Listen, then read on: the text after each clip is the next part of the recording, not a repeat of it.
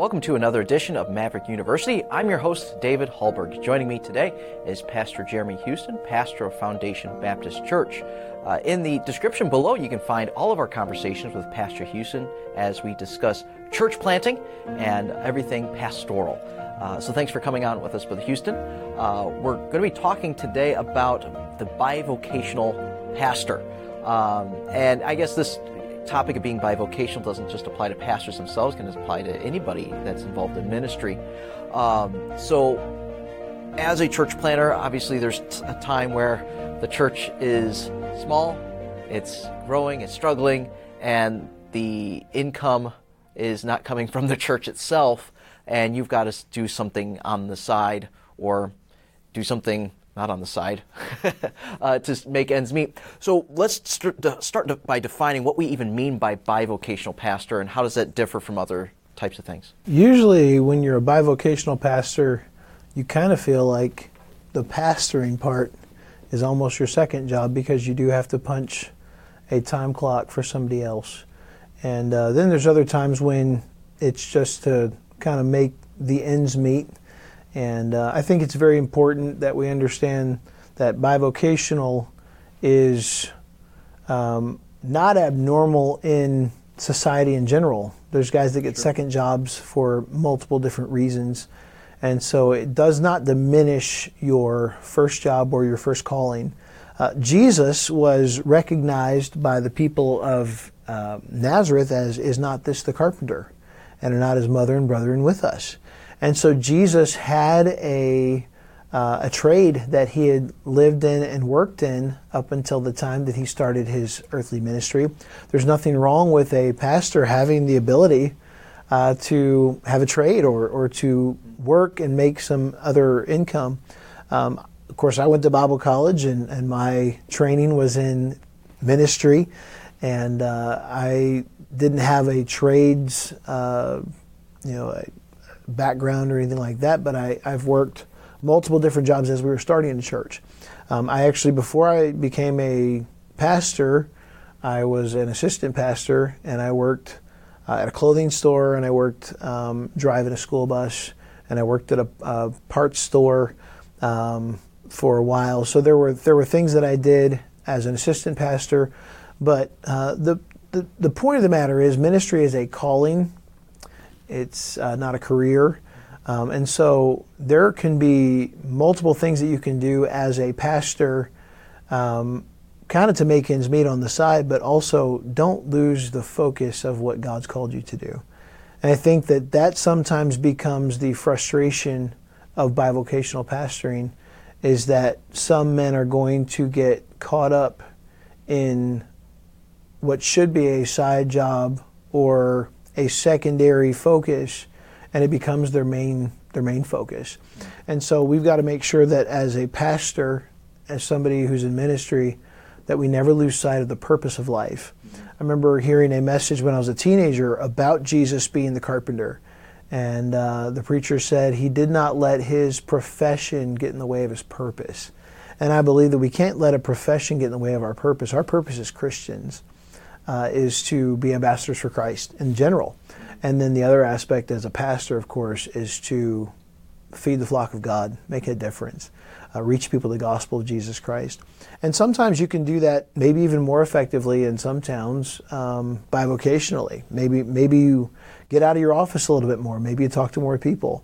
Um, so there is, there is some that actually use bivocation as a uh, uh, I'm trying to think of the word, as their, I guess their, oh, what's the word? Is it their avenue for kind of the avenue? They they use it because they know that they know that it's going to get them into the community more. Mm-hmm. And then there's others that, like myself, I would much rather be in an avenue knocking doors or talking to somebody on the street about the Lord, um, rather than maybe you know meeting somebody in a business type setting.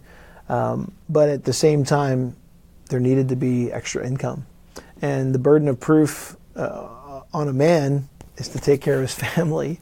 And so I needed, I needed to do that.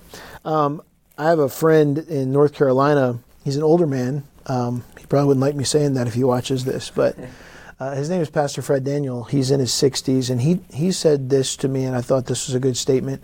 Every group of believers organized as a church, even in the smallest, most remote circumstance, deserves a good, faithful pastor. And so the point of the matter is no matter where you are, no matter what God's called you to, God might have called you to a town of 120 people and you pastor a church of 15. And maybe that church of 15 cannot pay you full time but God called you there and you know it, then they still deserve a good and faithful pastor who is willing to pay a little bit of a price to be there. Paul was a tent maker. Mm-hmm. He said, You should have been caring for me. They that preach the gospel should live of the gospel. I believe that that is a biblical principle. Those that receive spiritual help should also minister in carnal ways uh, to a pastor, just like they did in the Old Testament with the priests.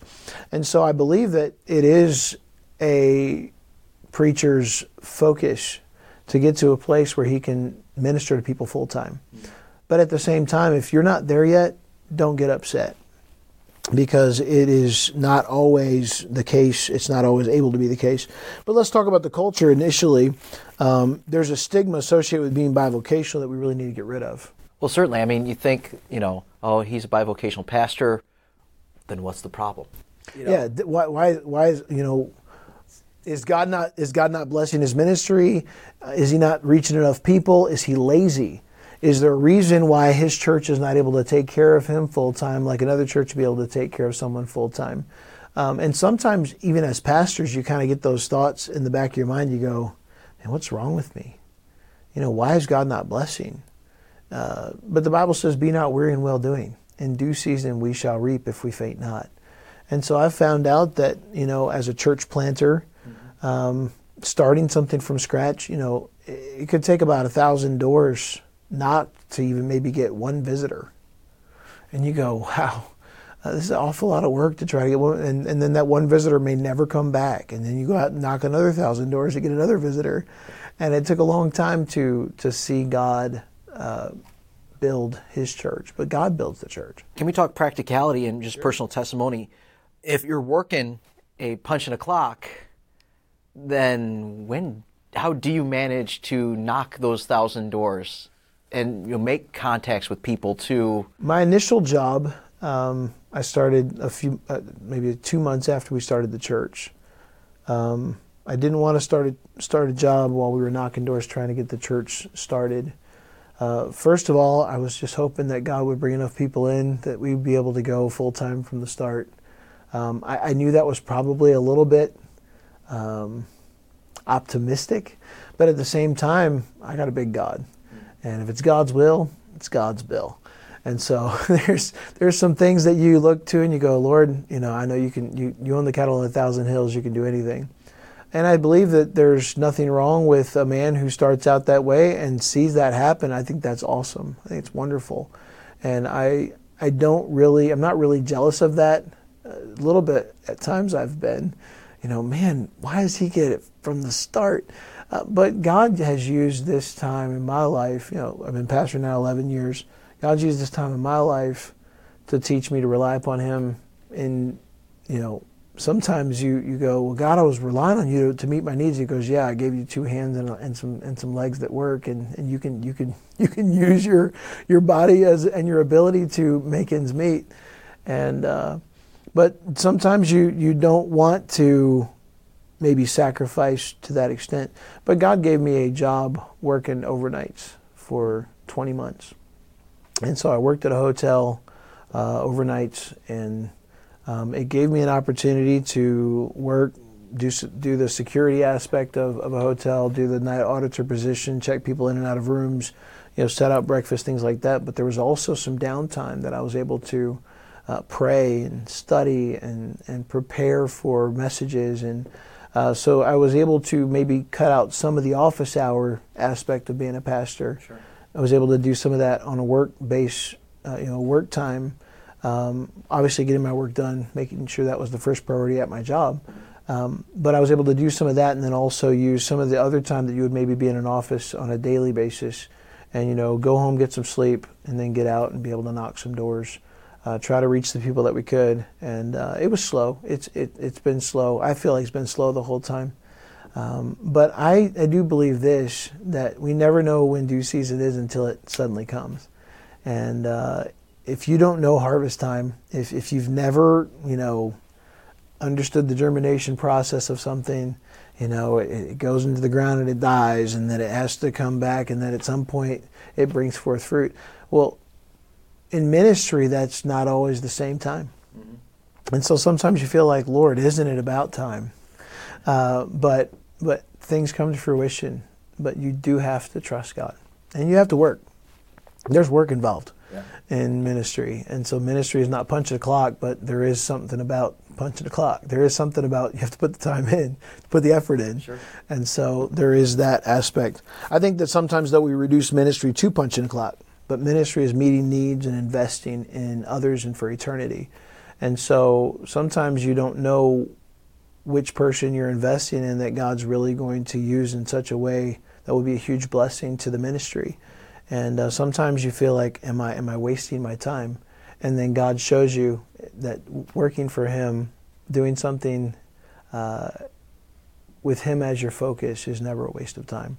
And so there are times when you when you realize I'm at work right now and I'd rather be doing something else, but this is where God has me. So I'm going to be all here. Um, there's no doubt that Elisha, while he was pouring water on Elijah's hands for 10 years, was sometimes frustrated. I mean, Elijah came along one day and he threw his mantle on me, and I was going to be uh, the, the prophet in his room. And what am I doing? Why am I here? Why, why am I still doing this service? And it seems like God's not ever going to use me in the way that I felt like He would. But we don't have God's mind except for the Word of God to know that God does things in different ways than we do. A different timetable. A different timetable. And when is He going to come through? In His time. Mm-hmm. And He makes everything beautiful in His time. And He does it all that men might fear before Him. And so I believe that God works in a man's life to get him to a place where God can also um, do a work not just in him but through him and in the benefit of others. And so I believe ministry is a calling. If you work a second job, it doesn't mean that your uh, that your career is focused uh, or your focus is career first. It might just mean that you're that you understand that your responsibility to the Lord is leading in your life um, is something that you're willing to say, okay, Lord, I'll sacrifice for this because I believe that this is your calling for me. Mm-hmm. And the other aspect of it is um, God gave you your wife and God gave you your children. You need to meet their needs. They have basic necessities. Mm-hmm. You don't have to meet their every whim, but you do need to meet the things that are, are needful for them. And so sometimes that does take a little bit of an extra, okay, how can I make a little extra money this month? Or how can I make a little extra money this year? Mm-hmm. You know, how can we afford to pay for Christian school? Or, you know, what can we do to replace an aging car? Um, what can we do to replace a couch that you know the springs are coming up through in it, and you know it's, it's cutting our clothes or poking our poking our seats when we sit down? You know, there's some things you have to try to figure out. There's nothing wrong with having a bivocational perspective, as long as you don't forget your purpose. It can't override it. It can't be. It can't define who you are. No, you know, I would talk to people. They'd come in at the front desk when I was when I was uh, working overnights at the hotel, or I drove a school bus for uh, six different years, not the whole years, um, but six different years. And um, I'd tell people I was a pastor, and they kind of look at me like, "No, you're not. You're a bus driver." I'm a pastor. This this is not what God called me to do. This is what God allows me to do. This is what God is using to help my family make ends meet. But I'm a pastor, and you know I I love the church, and I, I love the sheep that God allows me to be His under shepherd for, and and there's there's a there's a focus that needs to ma- be maintained if you're bivocational. I think that sometimes we we almost get more stigmatized from other pastors than we do from the society around us. Uh, a pastor kind of looks at you like you're not really a pastor if you're not full time. And that's a shame because I mean every pastor, I'm not, maybe not every, but surely we've all had financial difficulties and had to you know split our attention between you know different income streams. but but sometimes I think it's because they feel like they've been able to maintain a more level of full time, mm-hmm. where they they do something on the part time, mm-hmm. whereas some men have to be full time on a job versus you know part time on on uh, ministry or whatever. And so, who should who should take the burden for providing for the family? Let's not leave it on our wife. Let's make sure that as men, we can include her in that. If she wants to be included in that, maybe there's different aspects of children in the home, children not in the home, children in school. You know, there might be a way that you can make money from home, mm-hmm. but let's not leave the burden of providing for the family on our wife. Um, she's got a lot on her plate. Yeah. Being a pastor's wife, um, being a mother, being my wife. My wife is, you know, being my wife is, is, is not as easy either. And so I didn't want to leave the burden of, of making ends meet on her. So I said, I'd rather me work a second job then you have to go out and, and work to make sure our family is cared for. Well, thank you so much for sharing, being honest and transparent with your uh, situation there. And now um, the church um, obviously, you know, you started it and you're reaching people and they need to be discipled, right? right? And so teaching them to give teaching is also part of the. Uh, we don't teach them to give just for you. You teach them to give for God. Yeah. We do it for for you know give as um, unto the Lord, mm-hmm. but as they give unto the Lord, there's also the aspect of you know taking care of yeah. God's servant Absolutely. to them and our church has grown tremendously in that over the last several years. And um, there, there have been incremental increases in our uh, income, and, and, it's really been a blessing to our family. You know, we were able to purchase a home two years ago.